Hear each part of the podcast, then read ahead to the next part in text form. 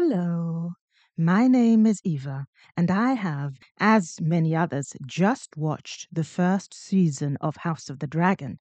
And this is a spoiler review of episode 10 and the series as a whole. As I have mentioned in my previous reviews, I have thoroughly enjoyed this visual retelling of a well crafted story. Today, I should like to hone in on two elements which draw me to any good story characters and the progression of the story. Full disclosure, I highly appreciate the genre of fantasy.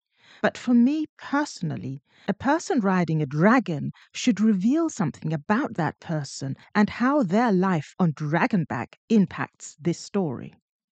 House of the Dragon has allowed me to enjoy dragon riding and the intermingling of intent and consequences as characters encounter challenging circumstances on or off Dragonback. In this latest episode, called The Black Queen, the news of Viserys' death is broken to Rhaenyra by the newly escaped Rhaenys. The revelation that Alicent's son, Aegon is now crowned King of the Seven Kingdoms, causes a miscarriage for Rhaenyra. Daemon, her husband, Viserys' brother, shows his grief in the only way he knows how by preparing for war. As conflict draws ever nearer, Rhaenyra sends her sons on missions across Westeros to secure alliances. As Jake makes his way to Winterfell, Luke is charged with delivering a message to Lord Baratheon at Storm's End. Luke, however, is sadly rebuffed, and at Storm's End, Luke meets his uncle, Aemond, and as Luke leaves, Aemond eventually causes Luke's death.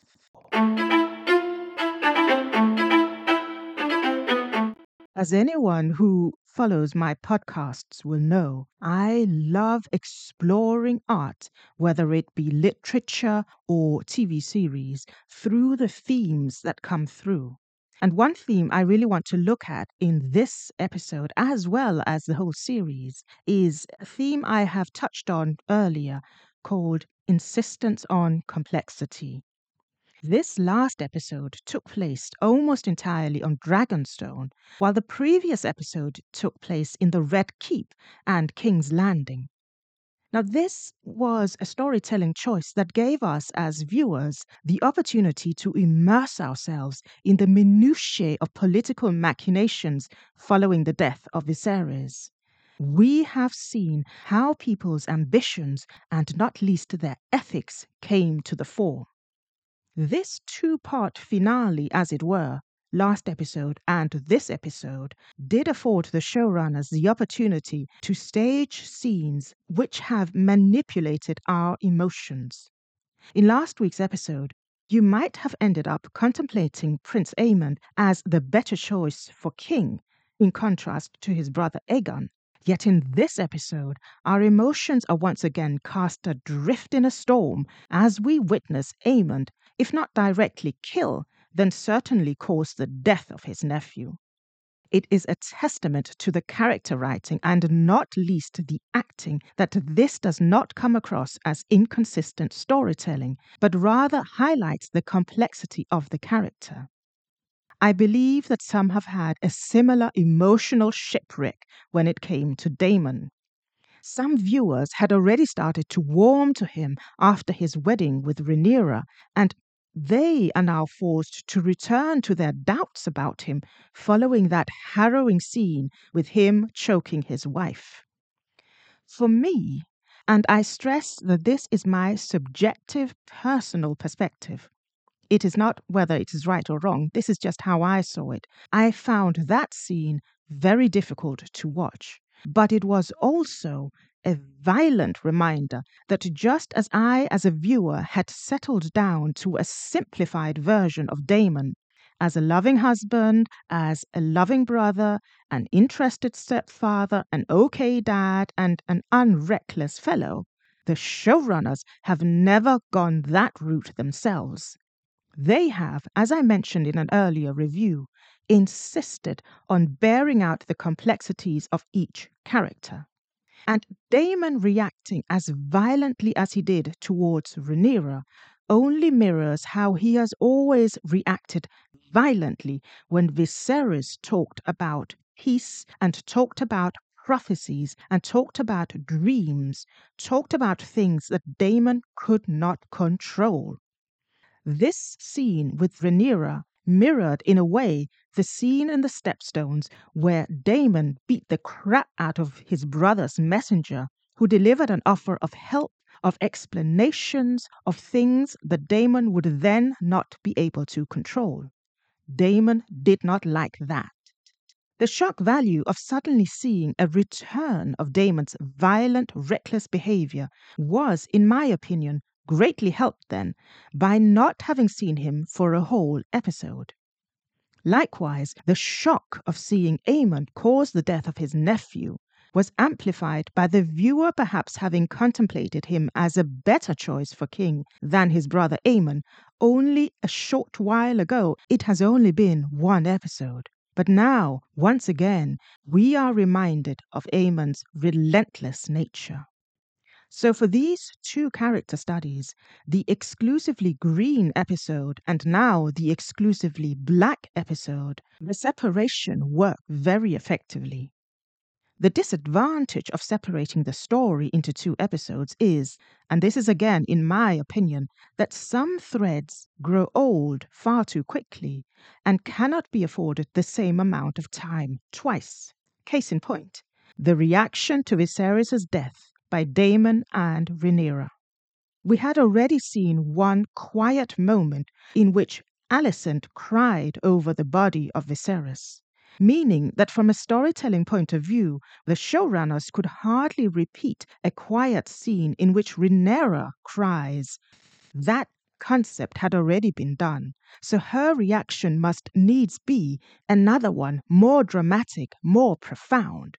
And her reaction then became the miscarriage, which is an awful experience in itself. But here it was used to show how much Viserys' death, or rather how much the usurpation of the throne affected her, and then, of course, her subsequent strength. We see her grieve after the miscarriage, but it is not for Viserys specifically, who arguably was one of the most important people in her life. I am not saying they should have made other choices, but simply pointing that something is gained by making this choice, while other things are by necessity reduced or eliminated by making said choice. And each viewer's tolerance may vary. I might have liked to have seen a scene in which Rhaenyra and Daemon actually grieved for Viserys, but others probably were satisfied with what they got. All in all, I will reiterate that I have really enjoyed the showrunner's insistence on complexity, something that is ingrained in the books and has been maintained artistically and solidly in this show. The next theme I want to touch on is viewers and doers. One of the interesting things to follow in this show has been the progression of the roles that characters have ascribed to themselves as opposed to those they are given by circumstance or given to them, forced on them even sometimes, by others. In the very first scene in episode 1, we meet Rhaenys, who wishes to become the ultimate doer. She wishes to be queen. This is denied her, and she spent the rest of the season being superficially then a viewer. She was the one who looked on as Rhaenyra progressed from princess to heir. She was a viewer as Viserys married not her daughter, but Alicent Hightower. And then she became a doer in the last few episodes. She escaped King's Landing she spared the new king. This was an active choice on her part, though in true Targaryen fashion she spared the king and Alicent, but she didn't think twice about taking the lives of all those commoners standing on top of the dragon pit as she made her dramatic entrance and exit. But I digress. Rhaenys was a viewer to Aegon's crowning, And in this episode, she was a viewer to Rhaenyra's crowning, though noticeably she never bent the knee to Rhaenyra. Circumstances have cast Rhaenys in a viewer's role, though I think her as one of the most intelligent doers. What is true in the world of Westeros, decisions are frequently not for the individual to make. Aegon wishes to enjoy the fruits of privilege without caring for the duty that privilege also entails. He stands in contrast to Luke, who fears that he might not live up to the duty privilege affords. But none of them will be allowed to make their own choices. None of them will be allowed to simply be viewers and a civil war will inevitably disturb the ground under privilege. So, that, in my mind, will make Aegon an interesting character to follow. For what will happen to him when privilege is no longer there to be had, when privilege is no longer his to enjoy? Daemon derives enjoyment from the privilege of being able to beat the crap out of his enemies and his friends too, sometimes and that privilege he will get to enjoy a great deal in the fights to come. But I wonder, because in this show we have only seen him be truly loyal to Rhaenyra and Viserys, and that sometimes takes a lot of effort out of him. And what about Larys Strong, who uses his privilege of being able to sit back and let others fear him? What will happen to him when there are fears let out into the world that are far greater and far more ominous than him? It is this compelling molding of the show's characters that really grips me. There is an argument to be made that this first season has been about any of these characters. I have heard arguments of how this season was the season of Alicent, or it was the season of Larys, or the season of Daemon coming into his own. We have seen them all pivot from a position as a viewer to being doers or being forced to do. You can, as a viewer, easily follow the thread of life for each and every one of these and find a well defined arc.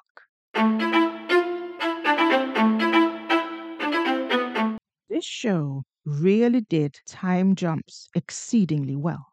I know I have mentioned previously my nitpick about the surprising representation of age on the show, but on the whole, they succeeded in making the viewers take to heart new actors in their new situations. And I particularly loved that time jumps were not ushered in by episodes of exposition. You just had to, as Laenor did in episode 6, trot along and figure it out as it happened. I liked that because it was fun, but I do respect that there were others who found that quite chaotic. I do think, though, that exposition and foreshadowing was a tad less subtle in these latter episodes. The exposition around the painted table in this last episode really required that you knew the people and the geography beforehand. If you had seen and really kept in touch with all your information from the Game of Thrones series, you might have known them. Otherwise, I might imagine you might have been a little bit lost. The foreshadowing of Luke's demise, though, that was about as telegraphed as anything could be. From him having the opening scene, from Daemon shouting that he would rather feed his sons to a dragon than have them be cupbearers, to Luke sharing another tender moment with his mother. It was all in the cards.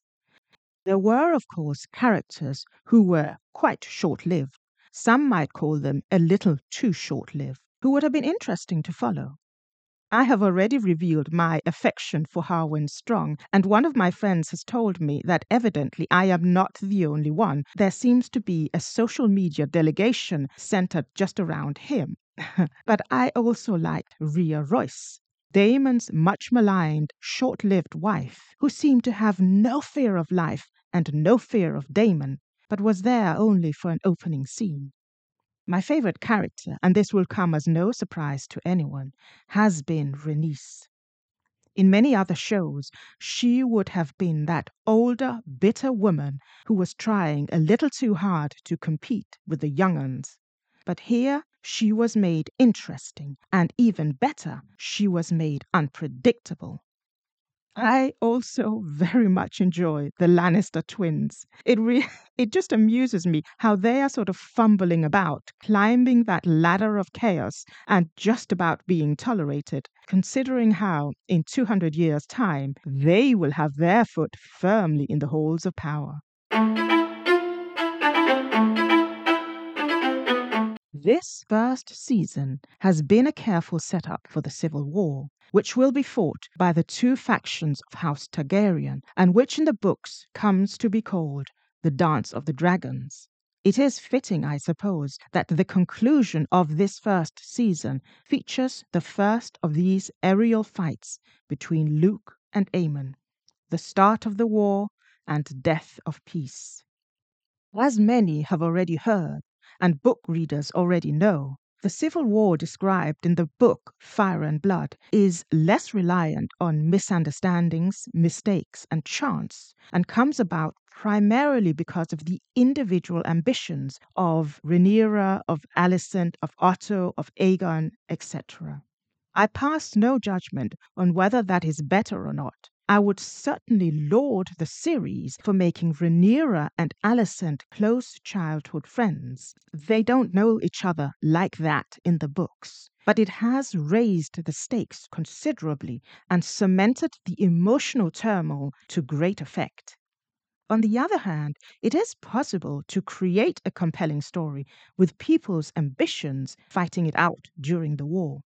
In Game of Thrones, Ned Stark's ambition was for justice and right to prevail, and he fought with that against Cersei, whose ambition was to gain power, the kind of power she thought she needed to survive.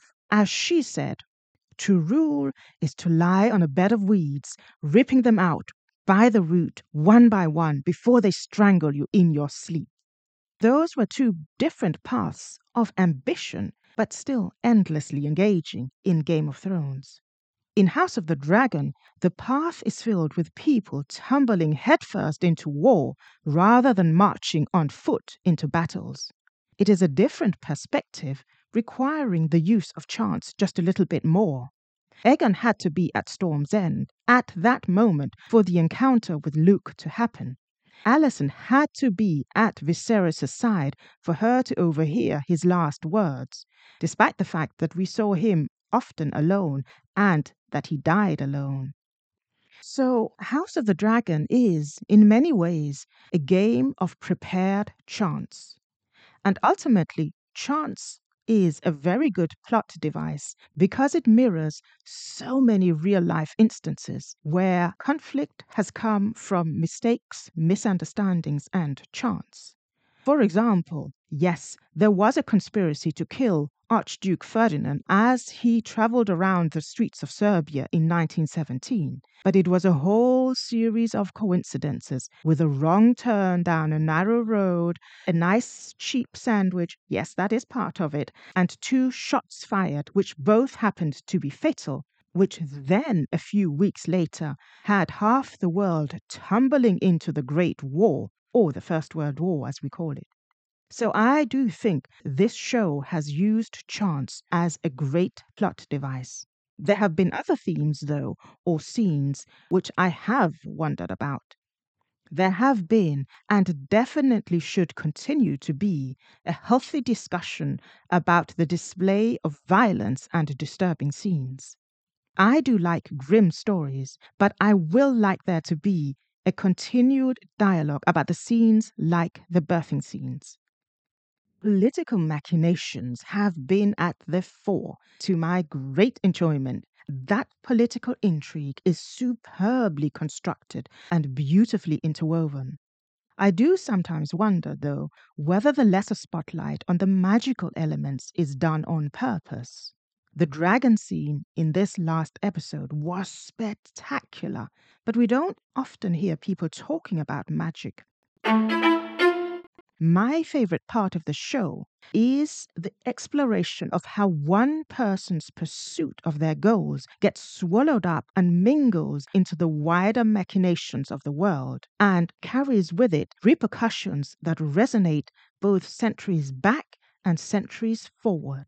Case in point, Aemond pursuing Luke because of his own selfish, relentless goal of getting an eye for an eye. When Luke dies, Aemond has not got his eye, but he realizes that his own selfish pursuit will now start a war that will have wider repercussions than his own bullying of his nephew. Like last time, I have some rambling thoughts which I really want to cover. So, number one, many things are mirrored in this last episode from previous episodes. Episode 1 ended with Rhaenyra looking at the camera after having been named heir. This time, Rhaenyra looks at the camera after being told of Luke's death, and we all can see that that now means war. As the Spanish proverb goes, Get what you want and pay for it. And by the way, that page from the history book that Otto gives Rhaenyra, that page was the same page that she in episode one ripped out of the book that she and Alicent were reading. So Alicent kept that page all this time. There are other things that mirror here. Rhaenyra says that their dragons have never been to war. She says that as they're standing around the painted table. This mirrors Rhaenys's comments in episode 1 about the young jousting lads who have never seen battle. Another mirror is that Rhaenyra is married by old Targaryen traditions, yet she asks her children to swear not to do violence, and they are made to swear by the new gods.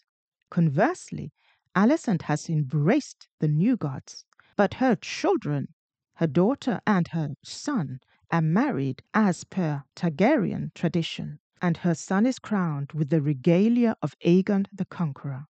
It seems in Westeros you bet your hedges on all the gods available.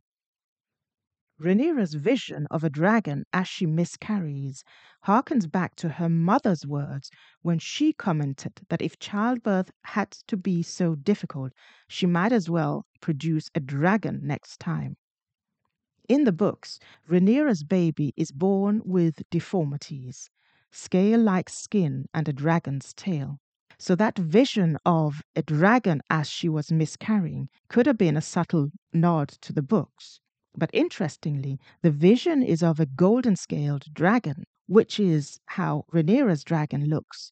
So it could possibly also have been alluding to the bond between her and her dragon as she screams and the dragon feels it. 3. Viserys' dream came true. His son is really now sitting on the Iron Throne, wearing the Conqueror's crown. But do prophecies actually come true? Because it wasn't this Aegon that Viserys was talking about. It's going to be interesting to see how the show further uses prophecies. Aegon the Conqueror's prophecy about A Song of Ice and Fire didn't explicitly say that a Targaryen had to be ruling at the time of the Long Night, only that a Targaryen must rule for the Long Night to eventually be prevented. So, has the prophecy already come true, or will it come true in the upcoming TV series about Jon Snow, which is scheduled to appear in the next few years? Number four, I wondered at that look Daemon cast on the crown of Viserys before he reverently placed it on the head of Rhaenyra. The last time Daemon touched that crown, it was to put it on the head of his brother in that magnificent scene where we all cried, where he helped him onto the throne. It is as Luke commented for that crown to now be in his hands, another had to die. I do wonder, though, as Daemon looked at the sigil of the three dragons of the Targaryens, was he at that moment seeing himself wearing that crown, longing for it even for the briefest of moments? 5. I hope we see more of the painted table. That underlit detail was beautiful. 6. I look forward to getting to know the younger girls more. We know a great deal about Aegon, Luke, may you rest in peace, Jake, and Aemond, but not so much light has been shone on Baela and Rhaena, the daughters of Daemon and his late wife Laena. It was a powerful moment as Rhaenyra invited both of them to stand beside her at the painted table. But what will the future be for these two daughters? They too have fire and blood in them. They too have an inheritance that will be important in the wars to come. They too, at least one of them, is a dragon rider. By the way, some people thought it a great insult that Rhaenyra's sons were offered positions as cupbearers. But in medieval Europe, such a position was one of prestige. It afforded the cupbearer an opportunity to learn from a king or a high lord, and some kings then tested the cupbearers, deliberately telling a story or telling a secret in their council, and then waiting a while to see if this secret became known abroad. If it didn't, the cupbearer had proved themselves trustworthy and would perhaps become part of the inner circle of the king. Incidentally, the position of cupbearer was offered to Rhaenyra's son Aegon, so that would have been Aegon to Aegon. Number seven, High Tide, the great hall of Driftmark, is one place I would spend an hour, preferably a whole day, happily exploring. It is filled with the artifacts of Corlys Velaryon's seven trips around the world, the trips that ensured the Velaryon wealth and made them the wealthiest at this time in Westeros. The attention to detail in that hall is absolutely incredible. 8. Rhaenyra said she had no desire to rule over a kingdom of ash and bone. This mirrors a comment from Daenerys in the earlier seasons of Game of Thrones and stands in contrast to a comment that Varys made about Littlefinger when he said that Littlefinger would burn the world to be king of the ashes. I wonder if this is going to apply to anyone in the future. Perhaps Larry Strong or others yet to come. For there are many, many characters to look forward to in the future. I'm going to conclude my ramblings now. The conversation around House of the Dragon has been as rich and as entertaining as conversations were around the first seasons of Game of Thrones, and it has been such a great thing to talk about again. I hoped you liked this episode a little longer than mine usually are. Until next time, I have been Eva, and thanks so much for listening.